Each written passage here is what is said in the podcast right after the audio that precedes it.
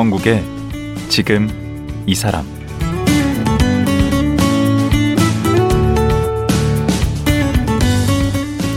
안녕하세요. 강원국입니다. 코로나 때문에 국민 모두가 어려움을 겪고 있는데요.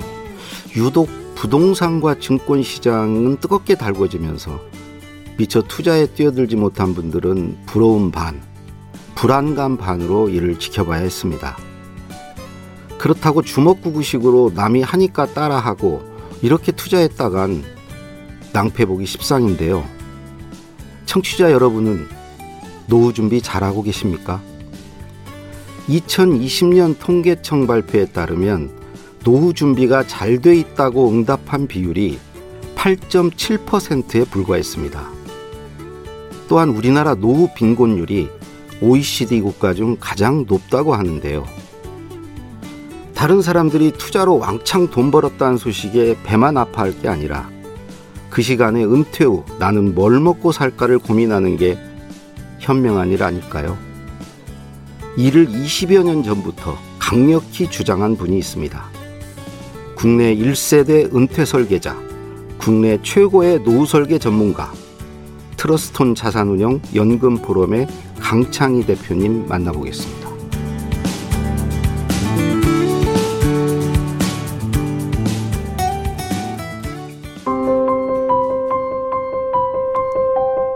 강창희 대표는 1973년 한국거래소에 입사해 대우증권 도쿄 사무소장과 리서치 센터장, 현대투신운용 사장, 미래에셋 부회장과 은퇴연구소장을 지냈습니다.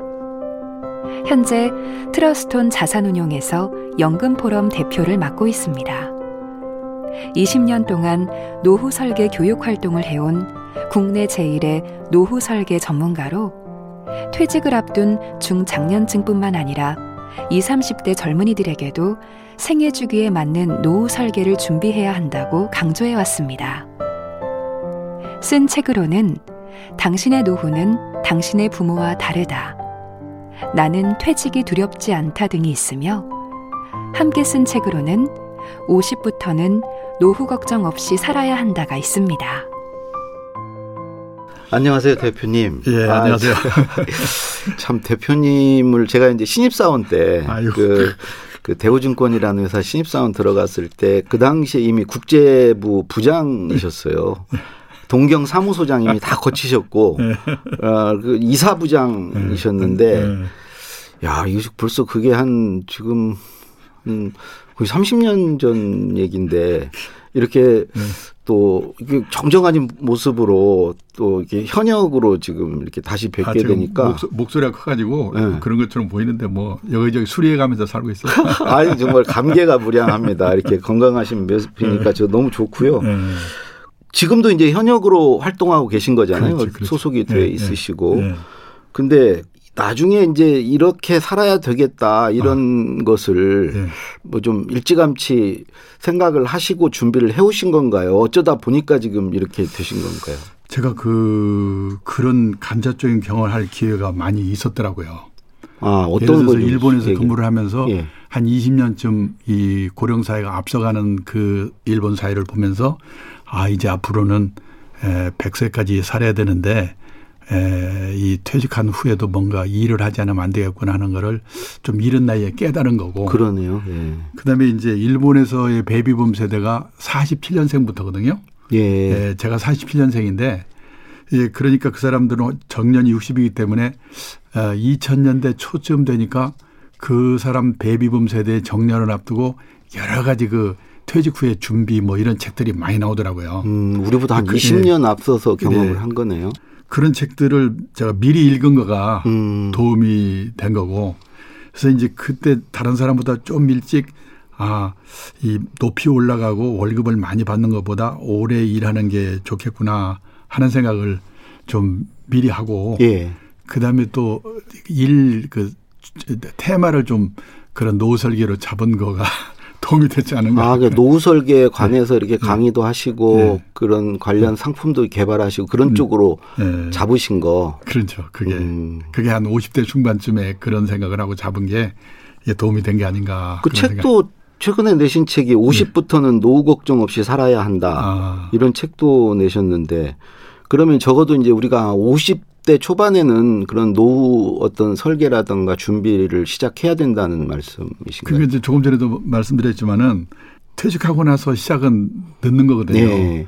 그 얼마 전에 제가 그 퇴직 예정 공무원분들을 대상으로 강의를 하니까 한 분이 강의가 끝나니까 자기 그 이 주최 측에다가 뭐라고 얘기했냐면 이런 식의 교육을 10년쯤 전에 마누라하고 같이 듣게 해줬어야지. 음. 지금 혼자 와서 들으면 내일 모레 퇴직인데 언제 그러네. 준비하란 말이냐. 음. 그리고 권한은 마누라가 다 갖고 있는데 내 말 안 듣는 마누라는 누가 설득하란 말이냐. 음. 이게 듣고 보니까 그렇겠구나. 음. 사실은 퇴직하고 나면 늦으니까 저는 그래서 한 30대부터 이런 거를 준비해야 된다고 생각하고 50 이후는 50부터는 노 걱정 없이 살아야 된다는 책을 쓴 이유가 아, 그러니까 30부터 준비해서 예. 50부터는 걱정 없이 살아야 된다. 그런데 그게 그게 그렇게 할 수밖에 없는 게 준비가 몇 억만 있어도 되는 게 아니거든요. 얼마나 여러, 있어요? 여러 가지 그러니까 몇 억은 아, 돈만이 아니다. 몇 억은 의미가 없다. 네. 아, 그래서 그렇게 준비해야 되기 때문에 유튜브에 제가 그 강의 올린 거를 이렇게 보면은 어떤 그 댓글에는 제가 34세인데 이 나이에 이 영상을 보게 된 것을 행운으로 생각합니다. 어. 아, 그렇구나. 근데 이제 이게 제게 다 원칙에 관한 얘기고 약간 인생론에 관한 이야기이기 때문에 이게 뭐 한 5분 10분 얘기해도 되는 게 아니잖아요. 그래서 짤막하게 그 뭘 준비해야 되는지를 좀 얘기를 좀 그러니까 해주시죠. 저는 제일 중요한 게 이 일의 준비를 한 게 제일 중요한 것 같아요. 일, 할일 예, 나중에 할 일. 퇴직 후에 할 일. 예, 예, 퇴직 후에 할 일. 근데 그게 가장 확실한 노후 대비는 평생 현역이다. 음. 돈이 되든 일이든 일이든 취미 활동이든 음. 자원봉사 활동이든 뭔가 소일거리가 되는 게 가장 중요하구나. 음. 이 노후의 3대 불안이 첫째가 돈이고 두 번째가 건강이고 세 번째가 이 외로움인데 예. 이 3대 불안을 해소하는 최선의 방법은 이 뭔가 일거리다. 그러네요. 예. 일을 하면 건강도 네, 유지할 그렇죠, 수 있고 그렇죠. 외롭지도 예, 않고 예. 관계를 만드니까. 저도 별로 건강한 편이 아닌데 아침에 일어나면 이렇게 어딘가 갈 데가 있는 거. 이 보면은 이제 말을 평소에 안 하다가 누구 하나 만나면 후배 만나면 그냥 계속 혼자 얘기잖아요. 그렇죠. 그러니까 내 말을 들어주는 사람이 있다는 것만도 엄청나게 그 내 건강에 도움이 되는 거기 때문에 그래서 뭐 다들 이제 이런 노후 준비하면은 몇 억? 이런 질문만 하는데 사실은 그게 의미가 없더라고요. 그래도 뭐 음. 이렇게 최소한 선은 좀 있을 거 아니에요. 얼마 정도는 그래도 준비를 해야 근데 된다. 그게 이제 농촌이 다르고 도시가 음. 다르고. 네.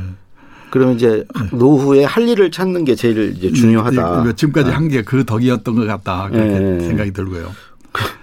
그래서 저는 그 질문하셨는데 네. 몇 억이 있어야 되는 게 아니고 이 노후 설계, 이 생애 설계의 발목을 잡는 세 가지 착각이 있는데 어. 우선 이 착각에 빠지게 되면 뭐 10억이 있어봐도 아무 의미가 없고 예. 또 몇 억이 없다고 하더라도 그 착각에 빠지지 않고 미리미리 준비만 잘하면 얼마든지 행복한 노후를 맞을 수 있다. 예. 저는 그렇게 생각하는데 그 착각이 뭔가요? 그 첫 번째 착각이 뭐냐면 많은 분들이 인생에 80, 여든 이유는 없는 걸로 알고 있다. 맞아요. 그래서 계획을 세우는 분들도 보면 80 이후를 생각하는 분이 거의 없는데 예. 다 아시지만 요즘 시중 이유하는 말 중에 재수 없으면 120살까지 산다. 그렇죠. 실제로 젊은 실제로 사람들은 예. 그렇게 평균 수명이 그렇게 될 수도 있잖아요. 그러니까 지금 1980년생 지금 41살인데요. 네. 이 사람들이 그 100살까지 살, 살 확률이 남자는 20% 여자는 22%. 아. 우리가 보통 20% 생존 확률로 준비를 하거든요. 네. 그리고 딱 중위 사망 연령이 남자가 92세, 여자가 94세니까. 예. 그러니까 뭐 교통사고만 난다면 100살이다. 음. 이런 생각을 준비해야 되니까 그 준비 중에서도 뭐 하고 살 건가, 뭐 먹고 살 건가 하는데 그 중에서도 뭐 하고 살 건가를 더 심각하게 생각해 봐야 음. 된다. 음. 그게 이제 첫 번째 착각. 착각 이고. 일찍 죽을 수 있다. 두 번째 착각. 착각은 뭐냐면 그 우리가 이제 언젠가는 세상을 떠나는데 그 죽음이라고 하는 것이 어느 날 갑자기 조용히 오는 걸로 알고 있다. 아, 그렇죠. 아, 그럼 얼마나 좋겠습니까? 그러니까 막연히 그렇게 생각하죠. 네. 저도 4년 전에 노무가 92세로 돌아가셨는데 한 3년쯤 아프셨거든요. 많은 분들이 100살 가까이 살면서 짧게는 2, 3년, 길게는 10년 정도를 앓으면서 그렇죠. 돈 문제, 외로움 이걸로 고생하다 하거든요. 네. 저는 저희 어머니를 보면서 자기 발로 화장실만 걸어 다니다가 세상 떠나도 얼마나 좋을까. 음. 이건 존엄에 관계되는 문제이기 때문에 그렇죠. 그러니까 이런 건강과 관련된 여러 준비를 하는 게 또 있어야 된다는 생각이 들고 세 번째가 저는 또 가장 큰 문제가 세 번째라고 생각하는데 많은 사람들이 아직도 자식이 자신의 노후라고 생각하고 있는 돈 다 퍼버놓고 노년에 쪽방에 사는 분 많거든요. 아, 자녀 리스크라고 하죠. 부모님들이 예, 자녀 리스크. 네. 여기에 걸려버리면 그몇 억의 노후 자금이 아무 의미가 없다는 거예요. 또 있지도 않지만은 지금 우리나라 사람들한테. 예. 저는 하나 착각 하나 더 추가하고 싶네요. 예. 뭐냐면 예. 부부가 평생 해로할 거 어, 같다는 거. 맞아요. 둘 중에 하나 누가 먼저 가는 건 자명하잖아요. 그러니까 이제 같은 날 죽을 수 없잖아요. 두 가지가 있는데 네. 부부 사이가 좋아야 되는 게 하나가 있고. 그, 그렇죠. 그래서 제가 일 자꾸 강조하는 이유가 뭐냐면 그 일본에서 은퇴 남편 인기 1번 조사한 걸 딱 보니까 뭐 이렇게 요리 잘하는 남편, 건강한 남편, 싹싹한 남편, 뭐 집안일 잘 도와주는 남편이 아니고 낮에는 집에 없는 남편이더라고요. 낮에는 집에 없는 남자. 네. 그러니까 삼식이 아닌 거, 네, 삼시세끼 네, 네, 차려달라고 그러니까 하는. 예, 남자분들은 돈이 되든 안 되든 퇴직하고 나서도 아침 9시부터 오후 5시까지는 자기만의 시간을 갖는 거가 그게 노후의 부부 사이를 좋게 하는 그, 거고 지금 우리나라는 일본하고 비교해 보면은 이 노후에 혼자 되는 게 일본이나 우리나라나 이 저 사별은 똑같이 공통점인데 일본은 생애 비혼이라고 그래가지고 결혼 안 해서 그냥 혼자 되는 사람이 많고 어, 우리는 많이 황혼 이혼으로 혼자 되는 사람이 음. 많더라고요. 그렇죠. 그러니까 이제 부부 사이가 나쁘면 거기서 그런 문제가 생기잖아요. 음. 그러면 나중에 그 노후가 행복할 예, 수가 그러니까 없죠. 저는 그래서 이 싱글의 시대를 준비하라. 아. 그래가지고 어느 유튜브에 올렸더니 막 백 몇십만 조회가 나왔더라고요. 그러니까 그거 심각하게 생각한다는 얘기 지금 강 교수님 말 맞, 맞습니다. 우리 대표님 유튜브가 네. 있으신가요? 유튜브 이름이 아, 있나요? 제 어, 그냥 제 이름 치면 다 나오더라고요. 아 강창희 네. TV인가요? 예, 네. 아니고 저 트러스톤 TV라고 지금 아. 우리 제가 있는 회사에 아, 예. 그거보다는 그거보다는 예. 오히려 그 여러 가지 뭐 몇 가지 몇 군데 그 유명한 그런 데서 아 이쪽 저쪽에 예, 퍼가 가지고 돼 있는 거. 아 거기서 강의를 하니까. 그리고 그 뭐 책에서도 그렇고 강의에서도 그렇고 노후 파산 얘기 많이 하시잖아요. 그렇죠. 어. 그 어떤 경우에 이제 노후 파산이 일어나고 이 노후 파산을 방지하려면 네. 그 거기에 빠지지 않으려면 그 이제 노후 파산을 보면요. 예. 그 우선 뭐 우리만 그런가 왜냐하면 일본을 이 사례를 좀 말씀드리면 확실하게 와닿는 게 있는데 예. 몇년 전에 일본의 NHK 이 우리 KBS죠. 그렇죠. 그래서 이제 노후 파산 특집을 방송했는데 일본이 난리가 났거든요. 아 왜요? 근데 그 그런 줄 모르는 거죠. 그 책으로 돼가지고 우리나라에도 번역해서 출판이 됐는데요. 뭐냐면 일본의 그 당시 그 몇 년 전에 할 당시에 일본의 65세 이상 그 노인 중에서 예. 사별이나 이혼이나 뭐, 뭘 해가지고 혼자 된 분들이 600만 명 정도가 있는데 예. 그 중에 200만 명 정도가 노후 파산으로 비참한 삶을 살고 있다는 거예요. 그 파산이라는 개념이 그러니까 파산이라는 법적인 용어가 경제 생활이 안 되는 건가? 여러 가지 그 예를 들어서 뭐저 은퇴 창업 많이 하잖아요. 예. 그다음에 이혼하잖아요. 예. 그다음에 또뭐 성인 자녀 리스크라고 그러는데 애들이 사업하는데 다 말아먹고 뭐전 한다잖아요. 또 음. 금융 사기 당하잖아요. 어, 사기. 그러니까 보증 뭐, 잘못 뭐 이런 거. 예. 예. 그다음에 뭐 이게 성인 자녀 리스크 뭐 이런 거에 걸려 가지고 이게 파산되는 경우가 있는데 결국 보면은 이 세상을 떠날 때까지 최소 생활비 정도를 공적 사적 연금으로 확보하고 있으면은 그 좀 노파산 염려가 별로 없는데 예. 이제 그 준비가 안 된 분들, 예. 안된 분들 중에서 이제 나중에 에 회사 퇴직하고 뭡니까 또 생각보다 오래 사니까 원래 한 60이나 70에 세상 떠나버리면 상관이 없었을 텐데 예. 100살 가까이 사니까 그쵸. 몸이 아프고 에, 이 예금 모아놓은 거 바닥이 나면 노후 받아야 음. 되는데 음. 그런 사람이 200만 명이라 그러더래요. 근데 이제 우리는 더 많을 거 아니에요. 예, 딱 집안채 결국 남잖아요. 일본도 우리도. 음. 근데 일본은 보니까 집값이 노후에 전혀 도움이 안 되는 거예요. 제 친구가 음. 동경 수도권에 살고 있는데 28평짜리 아파트를 1984년도에 1억 2천에 샀는데 그게 3억 6천까지 올랐다가 지금 그 친구 3천만 원, 4천만 원에도 안 팔린다고 하더라고요. 아, 그래 그러신 네. 것 같아요. 그러니까 빈집들을 많다고 도, 그러더라고요. 그러니까. 도움이 안 되니까 네. 결국은 믿을 게 금융자산인데 이제 생각보다 오래 살고 준비가 안 된 사람들 음. 혼자 되고 특히 이제 이게 혼자 되면 노후 파산의 가능성이 커지는 거예요. 음. 그래가지고 이런데 그래서 결국은 종합적으로 노후 파산이 안 되게 하려면은 은퇴 창업을 할 때 조심조심해서 해야 되고 그 다음에 금융 사기 걸리지 말아야 되고, 예. 그 다음에 황혼이혼 거기에 또 걸리지 말아야 되고, 그 다음에 자녀들한테 이렇게 이제 뭐랄까 와서 손 내밀면 내가 몇 억 갖고 있으면 안 되잖아요. 예. 그 자녀한테 안 뺏기려면 연금 형태로 받을 수 있게 이렇게 연금을 깨서 줄 수가 없으니까 그렇죠. 그렇게 한다든지 무슨 예. 그런 식의 대책을 세워야지 노파산 안 나가려면 몇 억 있으면 안 나갑니까? 근데 몇 억 있어도 있는 게 다 부동산밖에 없었을 경우에 혹시라도 부동산이 우리는 80%가 부동산이니까. 그렇죠. 그런데다가 이 가계 부채가 또 우리는 일본은 가계 부채가 별로 없는데도 그렇더라고요. 음. 우리는 또 가계 부채가 엄청나잖아요. 맞습니다. 예. 음. 그런 거 같은 게 겹치게 한마디로 말할 수가 없으면 그런 문제들을 종합적으로 생각을 해야 된다. 예. 네. 그 다음에 이제 노후는 그렇고요. 네. 지금 이제 저도 이제 50대 네. 끝 무렵인데 네. 이저 같은 세대를 네. 그 들어보셨는지 모르겠지만 말초 세대래요. 아. 뭐의 말이냐, 뭐의 끝이냐. 아, 그, 아. 그 우리는 네. 부모는 봉양을 네. 해야 되고 자식으로부터는 부양받지 못하는 세대라는 거죠. 그렇죠. 그러니까 마지막으로 부모를 봉양한 세대고 네. 처음으로 네. 자식에게 네. 부양받지 못하는 세대가 이제 50대 뭐, 뭐 60대 초반까지도 포함이 될 텐데. 네. 우선 그, 그, 현황을 한번 살펴볼 필요가 있는데. 예, 예. 그거 좀, 그 50대들이 지금 상황이 어떤가요? 예, 인생에서 재산이 제일 많을 때가 50대래요. 인생에서. 그렇죠? 예, 예. 예. 근데 통계적 자료를 보니까 우리나라 50대에 가구당 평균 총 자산이 5억 1천만 원에 나, 나, 라고 나왔더라고요. 50대들 가구당. 예, 가구의 평균 총 자산이. 네. 그 시골에 계신 분들은 그 무슨 돈이 그렇게 많지? 네.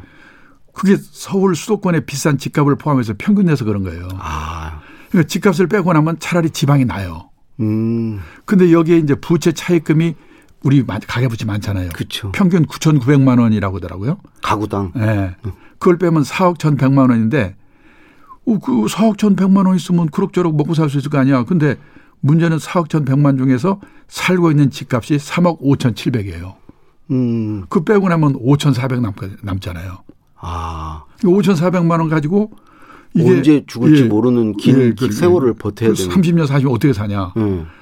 그리고 이제 집이 있으니까 집 팔아 살면 될 거 아니냐. 근데 과연 10년 후, 20년 후 그 집값이 일본 거를 나지 말라는 법이 없지 않느냐 돌아가는 꼴은 비슷한데 음. 그런 문제가 하나가 있고 그렇죠. 그다음에 선진국 같은 경우는 갖고 있는 재산은 없더라도 최소 생활비 정도는 이 공적 사적 연금으로 받고 있는 나라가 선진국이거든요. 그게 좀 복지가 되어 네. 있죠. 근데 우리는 그럴 수 있는 사람이 학교 선생님, 공무원, 군인분들밖에 없거든요. 그렇죠. 보통 사람은 국민연금 하나밖에 없는데 저도 놀랐는데 우리나라 65세 이상 고령자 중에서 국민연금을 나이 들어서 노령연금 받는 분이 54% 절반밖에 안 돼요. 어. 받는 금액이 이 월 60만 원 미만이 78%. 어. 60만 원 미만. 큰 돈이죠. 그렇죠. 100만 원 이상 받는 분은 이 7.7%밖에 안 돼요. 아. 그리고 연금도 없, 없어요. 결국은. 예.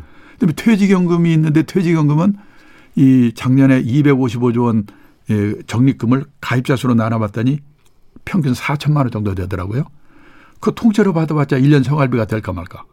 음. 그리고 이제 개인연금은 일부 들은 사람밖에 없잖아요. 그렇죠. 없는 게 뭐냐면 달랑 집안채인데 음. 문제는 이 집안채가 내 과연 노후에 도움이 될까 하는 걸 잘 생각해 봐야 되는데 음. 지금이라도 과감하게 그 집안채를 그냥 이 주택형 가입해서 얼마씩이라도 뺐으면 되는데 음. 지금 사실 집값이 오르고 난리치니까 그런 생각이 없잖아요. 그렇죠. 10년 후 15년 후 내 노후에 혹시라도 일본 골라면 어떡할까 그런 걱정이 되는 거예요. 음. 뭐 다음에 이제 부동산 얘기는 좀더 네. 자세히 하기로 하고요. 네. 그런 지금 50대들 상황이 그런데 네. 자식에게라도 기댈 수 있으면 어떻게 어떻게 해보는데 참 자식들 되지 자식들만 뭐라고 할 수 없는 게 뭐 아니냐 뭐 아닌 게 뭐냐면 우선 부모 세대보다 자녀들 세대의 형편이 나아질 거로 보는 사람의 비율이 안케 조사해 보니까 30%밖에 안 돼요. 어, 저도 어디서 들었는데 네. 그가 최초로 네. 부모 세대보다 자식 세대가 어, 가난한 첫 세대라고 네. 그러더라고요. 우리, 우리 자식 부모 세대보다 부자였죠. 부자였잖아요. 할아버지보다는 아버지가 부자였고 예, 예. 처음으로 우리 자식이 이제 우리보다 예. 가난한 그러니까 무슨 능력이 없어요 걔네들한테. 예. 근데 또 의식이 뭐냐면 부모 부양의 책임이 누구에 있는가 해서 조사를 했는데 오직 가족에게 있다.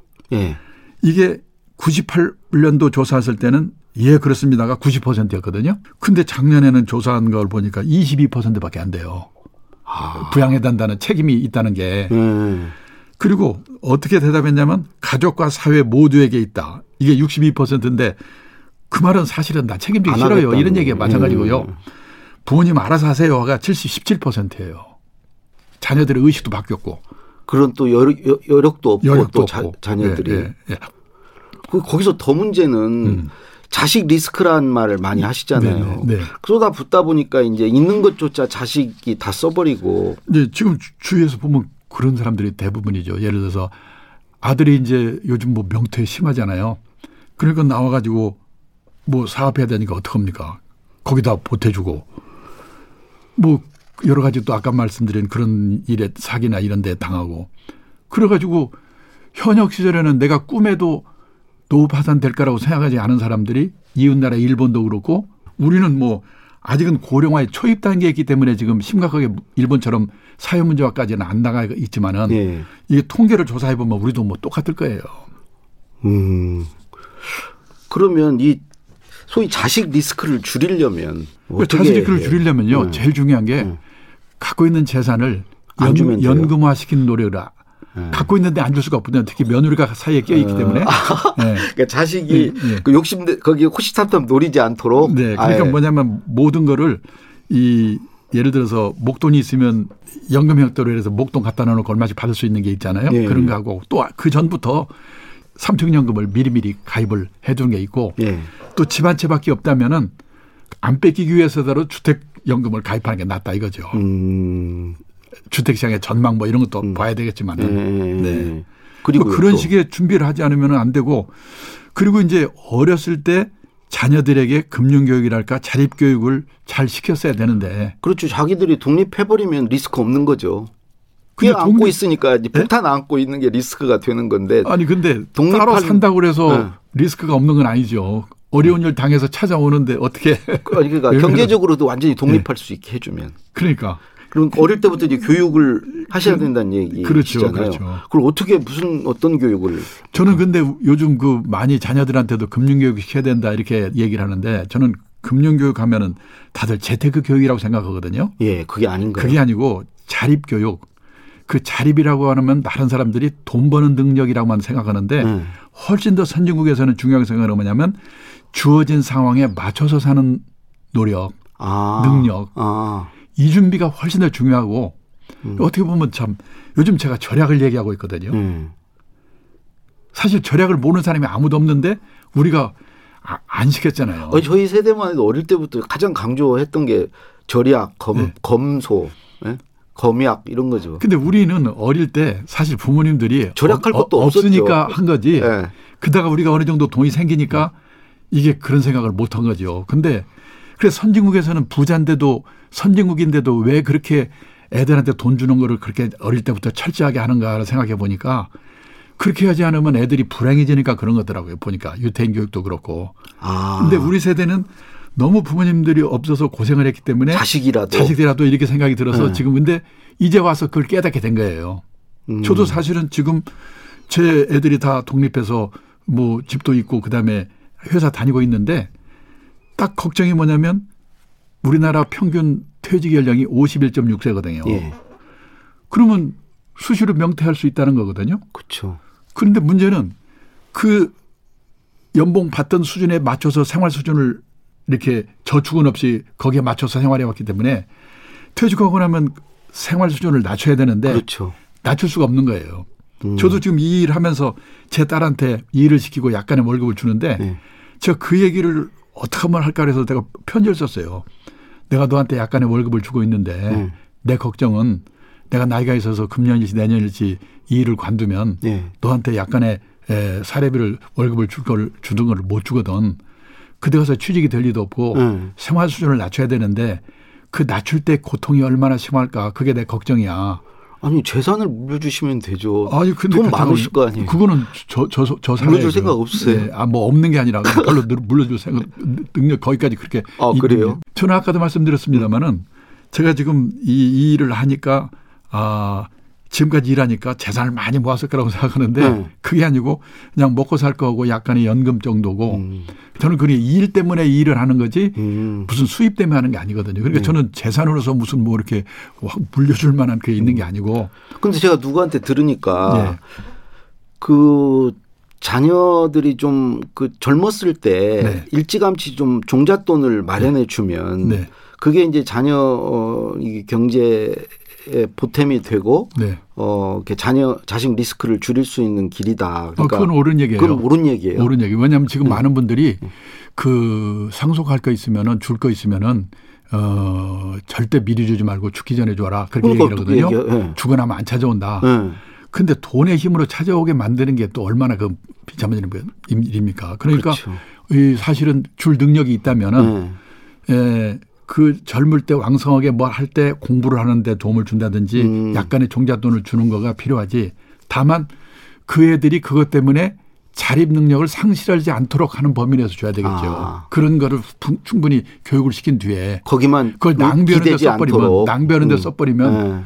그거는 주는 게 화가 되는 거죠. 음. 그러니까 그, 것도 그러니까 절약에 관한 교육이 어릴 때부터 어릴 때부터 시킨 뒤에나 가능한 얘기죠. 음. 지금 그 일본 경우도 봐도 문제가 일본 경제가 안 되는 이유 중에 하나가 이 노노 상속이라고 그래서 노인이 가면서 노인한테 돈을 주기 때문에 그게 또 노인이거든요. 자식이 노인이 돼버렸으니 그렇죠. 그러니까 그렇죠. 일본 경제가 안 된다는 거예요. 그러니까 어. 사실 줄려면은 음. 젊을 때 주는 게 좋아요. 자녀들 자녀들이 저기 활, 활동할 때. 음. 예. 그 말은 강 교수님 말이 맞아요. 그 우리 저 대표님께서 이렇게 예. 정말 통계를 기반으로 이렇게 예. 예. 근거를 가지고 이렇게 또 말씀을 해주시고 평생의 어떤 예. 경험, 지혜가 예. 이렇게 녹아 있는 말씀을 들으니까 시간 가는 줄 정말 모르고 했는데 이미 벌써 이제 시간이 다 됐어요. 그래서 네. 내일 하루 더 네. 어, 대표님 모시고 말씀 나누도록 하겠습니다. 예. 국내 최고 노후 설계 전문가 트러스턴 자산운용 연금 포럼의 강창희 대표님과 말씀 나눴습니다.